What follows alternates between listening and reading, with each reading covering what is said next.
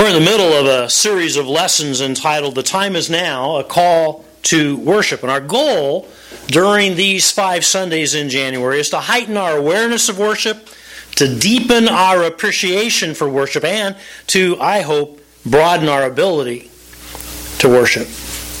Two Sundays ago, we studied the meaning of worship, what the Bible says that worship is and is not.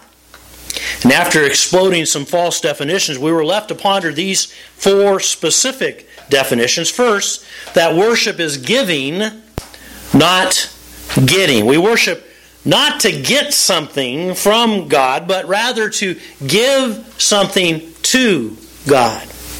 Second, that worship is both heart and art, spirit and truth, Jesus says, subjective experience and objective obedience. Third, that worship is life, not just lips. Worship is a whole life expression. Everything we do, say, and think 24 7 is, in fact, an act of worship to God. And then, fourth, that worship is optimal, not optional. That's why we were born and then born again, and that is to worship God. Now, last Sunday, we built off of that final point that worship is optimal by studying the mandate to worship. And the bottom line is simply this that worship is, in fact, the number one priority for our lives. There's nothing, absolutely nothing at all, of greater importance to God than for us to choose to worship Him. And this mandate to worship God, first and foremost, is supported by at least these two different truths. First, Scripture is dominated by worship. From the book of Genesis through the book of Revelation, we see example after example, instruction after instruction about worshiping God. And then, secondly, the humankind is designed to worship. Again, we were born and then born again to worship God. That brings us to our third lesson today. That's the malfunction of worship. There in your notes, follow along. In his book, Worship, the Christian's Highest Occupation, A.P. Gibbs writes Seeing that worship is the Christian's highest occupation, we may be quite certain that the devil, the infernal enemy, the world, the external enemy, and the flesh, the internal enemy, will combine to hinder the believer as he or she seeks to worship God. I think that's so very true.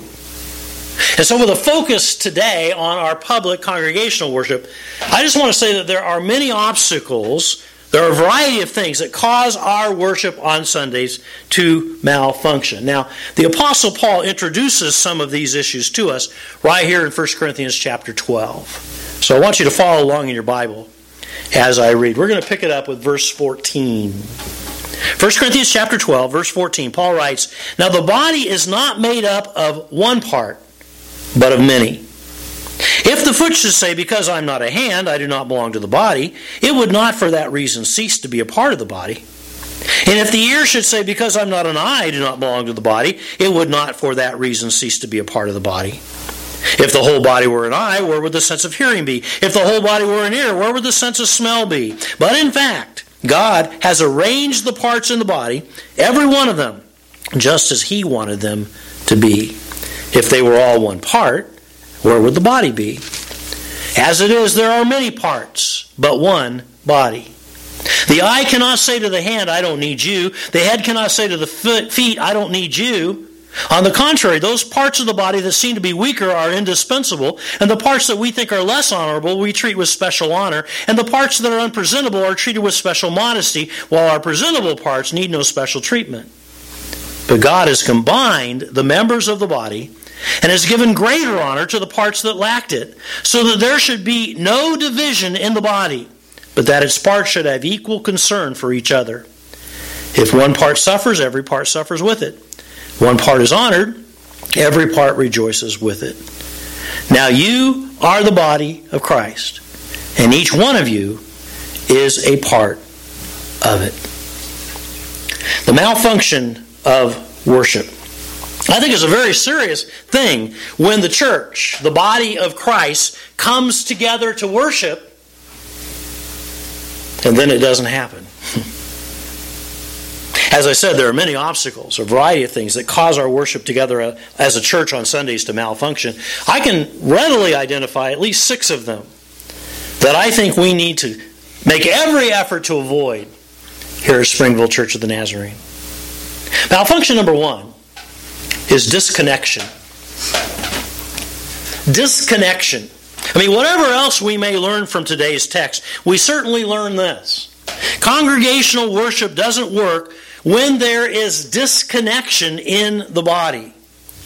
And what, what is it that causes disconnection in the church, particularly in the area of public worship? Well, Paul mentions four disconnected attitudes right here in 1 Corinthians chapter 12. For instance, when someone believes that his or her part is optional, when somebody begins to reason to himself or herself, I don't really matter. You know, I I, it doesn't matter whether I'm there on Sunday or not. I mean, they can get along fine without me. you know, if I'm there, yeah, okay. But if I'm not, oh well, that doesn't really make a much difference whatsoever. I mean, how wrong could we be after we've read those verses we just read, where it says that Paul Paul says that God has arranged all the parts of the body just as He wanted them to be, and that every part is important. Every part has his or her function. We all must function together in order for the body to be healthy. Now, you understand that in relationship to your human body, don't you? I'm still suffering some results from the stroke that I had a couple years ago. It was interesting because last Saturday, a week ago, we were getting ready for Florence's memorial service. I hadn't put a tie on for a couple of years. and jokingly, I said as I'm getting dressed to Karen, I said, I've probably forgotten how to tie a tie. I hadn't forgotten, but I couldn't do it. Isn't that interesting? My brain knew exactly what to do, but my hand would not respond to it. I still have some residual effect of that. So I had to stand there and explain to my wife how to tie my tie for me.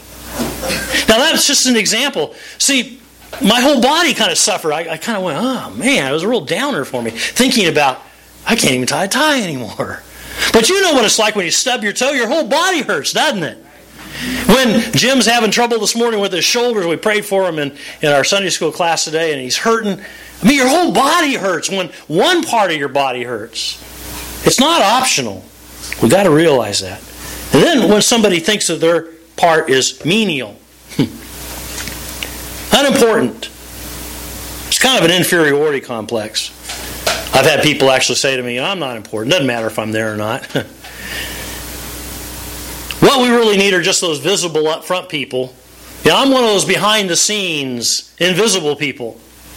I'm not really that important. Oh, yeah, you are. What did, what did, what did Paul say here about that?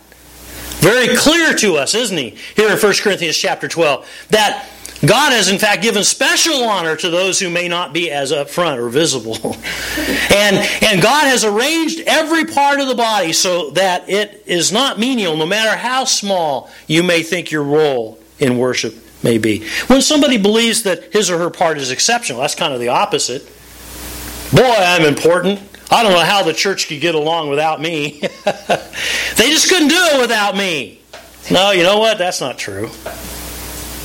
You can't get a, superiority complex. You can't, you can't think that you're so important that you're more important than other people. The fact is that we're all equal parts of the body.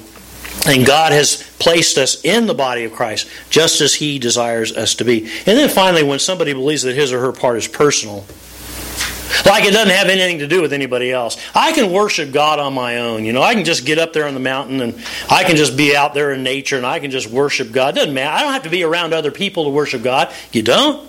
It's not quite what I read in 1 Corinthians 12, is it?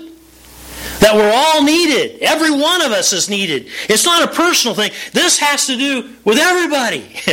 and we all contribute. We all are a part of the worship time. And so our times here on Sundays will malfunction when the church is disconnected, when there are those who believe that their part is optional, menial, exceptional, or personal. In fact, Paul sums it up this way in 1 Corinthians chapter 14. Let's read these two verses out loud together.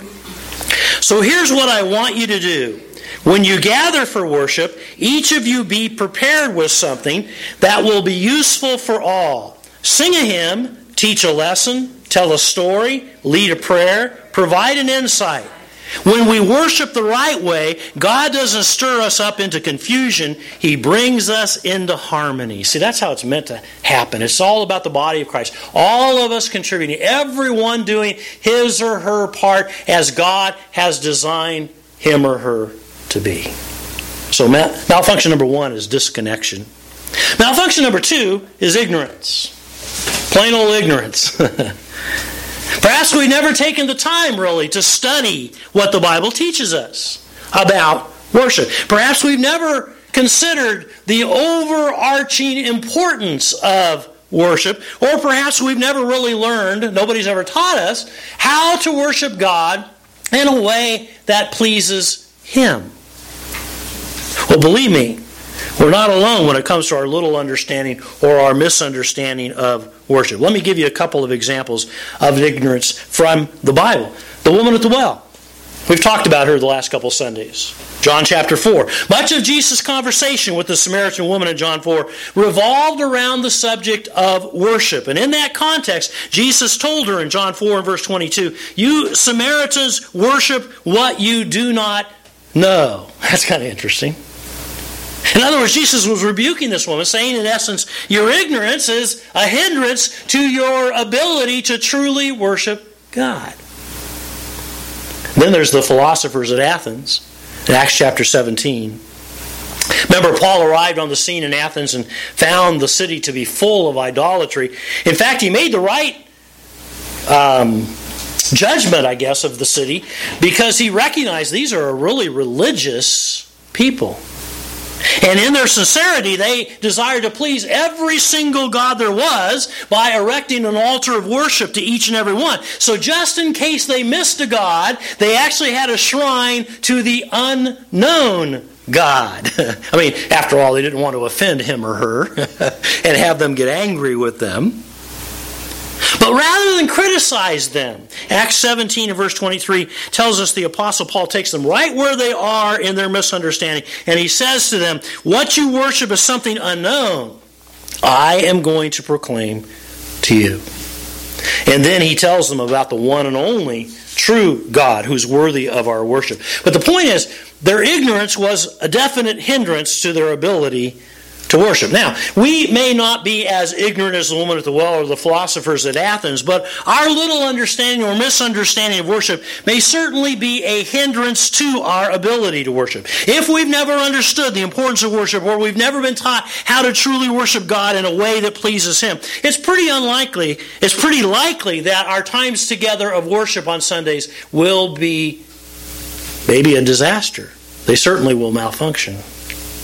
And that's precisely why we're sharing this series of lessons, so that we can grow in our understanding of worship. In addition, I challenge you to study the topic of worship on your own. In fact, um, I included a little brochure in your bulletin today. I don't know if you saw that yet or not. It's what I'm calling a purpose pamphlet. In fact, um, remember we talked about the fivefold purpose of the church. The very first one is to worship. So this is a purpose pamphlet on worship that I put together this last week.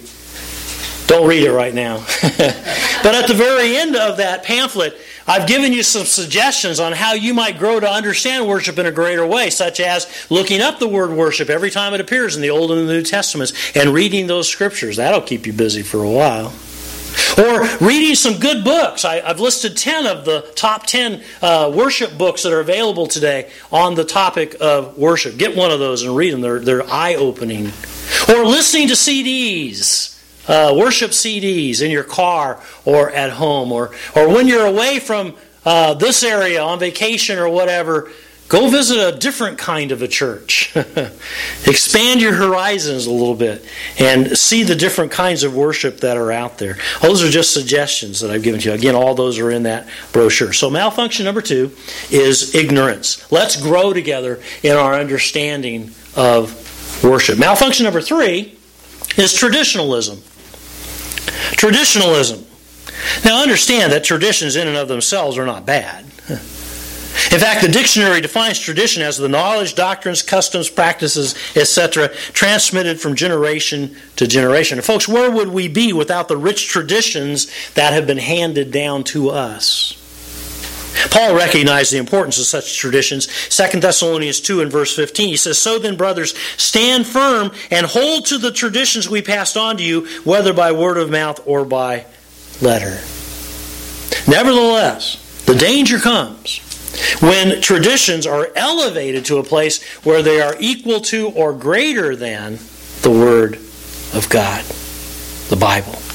When traditions become so sacred that they take away our liberty and freedom in Christ and impose on us man made expectations or regulations, they can, in fact, hinder our worship. When our traditions become so sacred that our hearts are set on them rather than on God, our worship malfunctions. I mean, wasn't that the very thing that Jesus encountered with the Jews?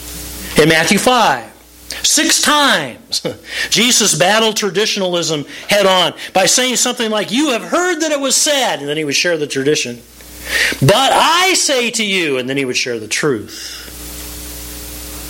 In Matthew 15, verses 6 through 9, Jesus confronted the Jewish religious leaders. You nullify the word of God for the sake of your tradition. You hypocrites. Isaiah was right when he prophesied about you. These people honor me with their lips, but their hearts are far from me. They worship me in vain.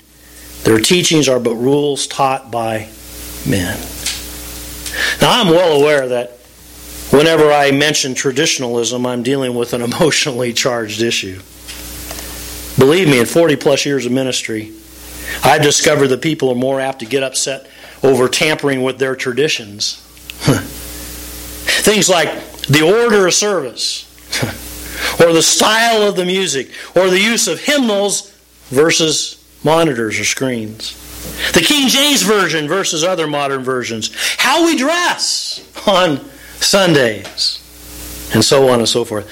People get more upset over those things sometimes than they do over tampering with the Bible. And that's just the point.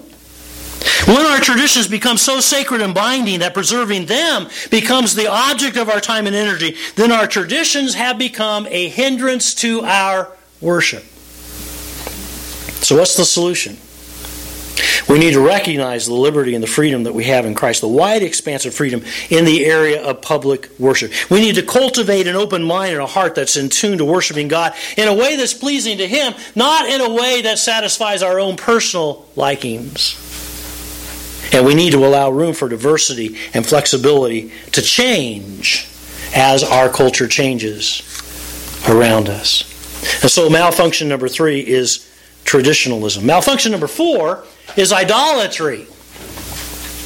It's no accident that the first of the two of the Ten Commandments, the first two of the Ten Commandments, are Exodus 20 and verse 3, you shall have no other gods before me. Exodus 20 verses 4 and 5, you shall not make for yourself an idol or any likeness of what is in heaven above or on the earth beneath or in the water under the earth. You shall not worship them or serve them. You see, God knew that we had an inclination, a bent, if you will, toward idolatry. Not only in the sense of worshiping a graven image or an idol itself, but also in the broader sense of worshiping or literally attributing worth to the things of this world rather than to God Himself. Paul explains in Romans chapter 1 that we tend to worship the creation rather than the Creator. And in Colossians 3 and verse 5, Paul tells us that any kind of covetousness, any pursuit that's motivated by greed, is in fact idolatry. Simply put, then, we all struggle with idolatry. The idols of self, sex, money, success, possessions, these and many more just like them, often become the object of our worship rather than God. And our worship of God is hindered because we cannot. In fact, I would just say it is impossible to worship the one true God and some other so called God at the same time. We can't do it. Jesus put it this way in Matthew 6 and verse 24 You cannot be the slave of two masters. You will like one more than the other, or be more loyal to one than the other. You cannot worship God and money simultaneously. Not possible. And so we must make a choice. Will we worship the gods of this world or will we worship the God who created this world? See, the question is this. Hear me on this. Who or what occupies first place in your life? Think about that for a minute. Who or what occupies first place in your life? However, you answer that, that's your God. Think about it. And by the way, if you really want to know the real answer, not the one that you want to say is the answer to that question, then there's two things you ought to check your checkbook and your calendar. How you spend your money and how you spend your time. You show me your checkbook, you show me your calendar, I'll tell you what your God is. Bottom line. Let's get real. If we come together in congregational worship, you see, and we all have different gods. One person over here is focused on his or her career. Another person over here is focused on his or her possessions. This person's number one self priority is self. And that person over here, their number one priority is pleasure. If we all have different gods that are distracting us from the one true God, and we come together to worship, it's not going to work. It's going to fall apart. It's going to malfunction. So, malfunction number four is idolatry. Malfunction number five is discord. Discord. The Bible is quite clear that when our horizontal relationships with one another are not what they should be, it hinders our vertical relationship with God. Let's read what Jesus had to say about that. Matthew 5, verses 23 and 24. Let's read this out loud together. Would you read it with me? If you enter your place of worship and about to make an offering, you suddenly remember a grudge a friend has against you, abandon your offering, leave immediately, go to this friend and make things right. Then and only then come back and work things out with God. Wow. Did you get that? Jesus says if you're entering worship and suddenly it comes to mind that there's a relationship that's amiss in your life, there's some unforgiveness that needs to be tendered. There's some reconciliation that needs to take place. You know there's something that's not right between you and a family member or a friend. Jesus says, Get up from the worship service and leave immediately. Go take care of that relationship matter first, and then come back and worship. Got to listen to what he says. Peter writes to husbands 1 Peter 3, verse 7. Remember that you and your wife are partners in receiving God's blessings. And if you don't treat her as you should, your prayers will not get ready answers. now, wives, don't be poking your husbands in the side because this applies just as much to you as it does to them. In fact, I think it applies beyond, I mean, he uses the marriage relationship, rightfully so, as an illustration here, but it really re- applies to all kinds of relationships with family members and friends. Again, when we have something amiss in a horizontal relationship, it is going to affect the vertical relationship that we have with God. And this morning, some of us may be having a hard time worshiping God simply because there's some non forgiven offenses or some non reconciled relationships in our lives. And we need to take care of those matters because we will not be fully free to worship God until we've taken care of the horizontal so that it opens up the avenue of the vertical and our relationship with the Lord. So malfunction number four is discord. Malfunction number six, number five was discord. Number six is impatience. this is a big one. Maybe just for me, I don't know. Maybe I'm talking to me, but we live in an impatient world, don't we? Everything's available to us just like that. Push of a button. We have fast food, even. We rush here and there as quickly as possible. In business, speed is essential. Computers keep getting faster and faster. Busy, busy, busy. Hurry, hurry, hurry. Fast, faster, fastest. I mean, we hardly know how to slow down, how to stop, how to wait. That's why we did that earlier in the service, by the way. Sometimes we even hurry through worship. Often our impatience keeps us from experiencing true worship. I like the way Anne Ortlund put it in her book. I put it there in your notes. The world says, don't just stand there, do something. But God says, don't just do something, stand there. I like that. The psalmist knew how much we need to slow down, to stop, to wait. Psalm 37, verse 7 Be still in the Lord and wait patiently before him. Psalm 46, verse 10 Be still Literally, quit striving, quit fidgeting, and know that I am God. Psalm 62, verse 5 I wait quietly. That's the problem. Some of us wait, we just don't do it quietly.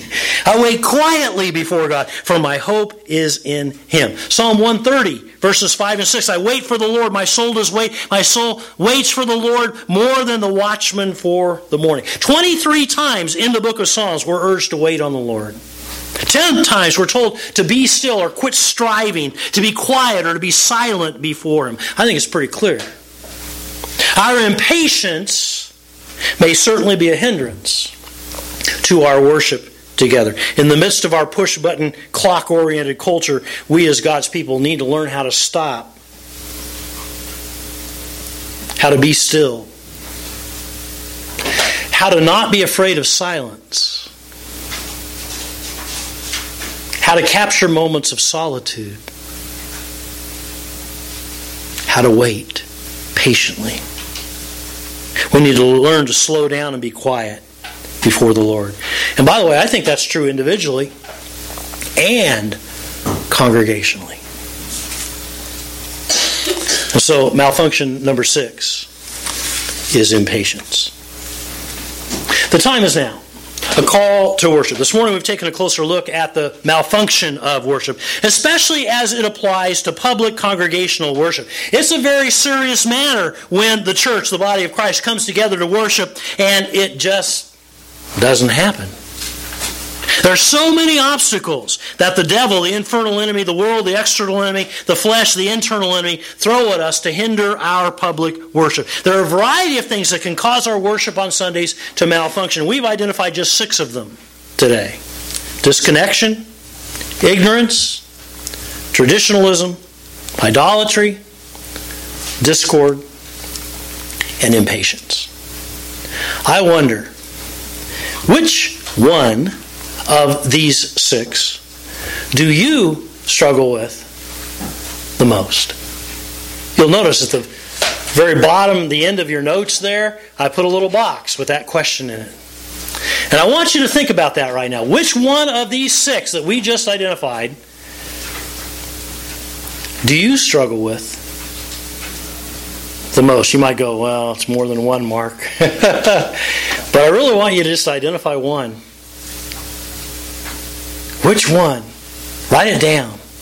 And as you write it down there in that box, as you go through the exercise of actually writing that out, would you make that an act of confession to the Lord? And with a heart of repentance, would you say, God, I realize that this is the area where I really struggle.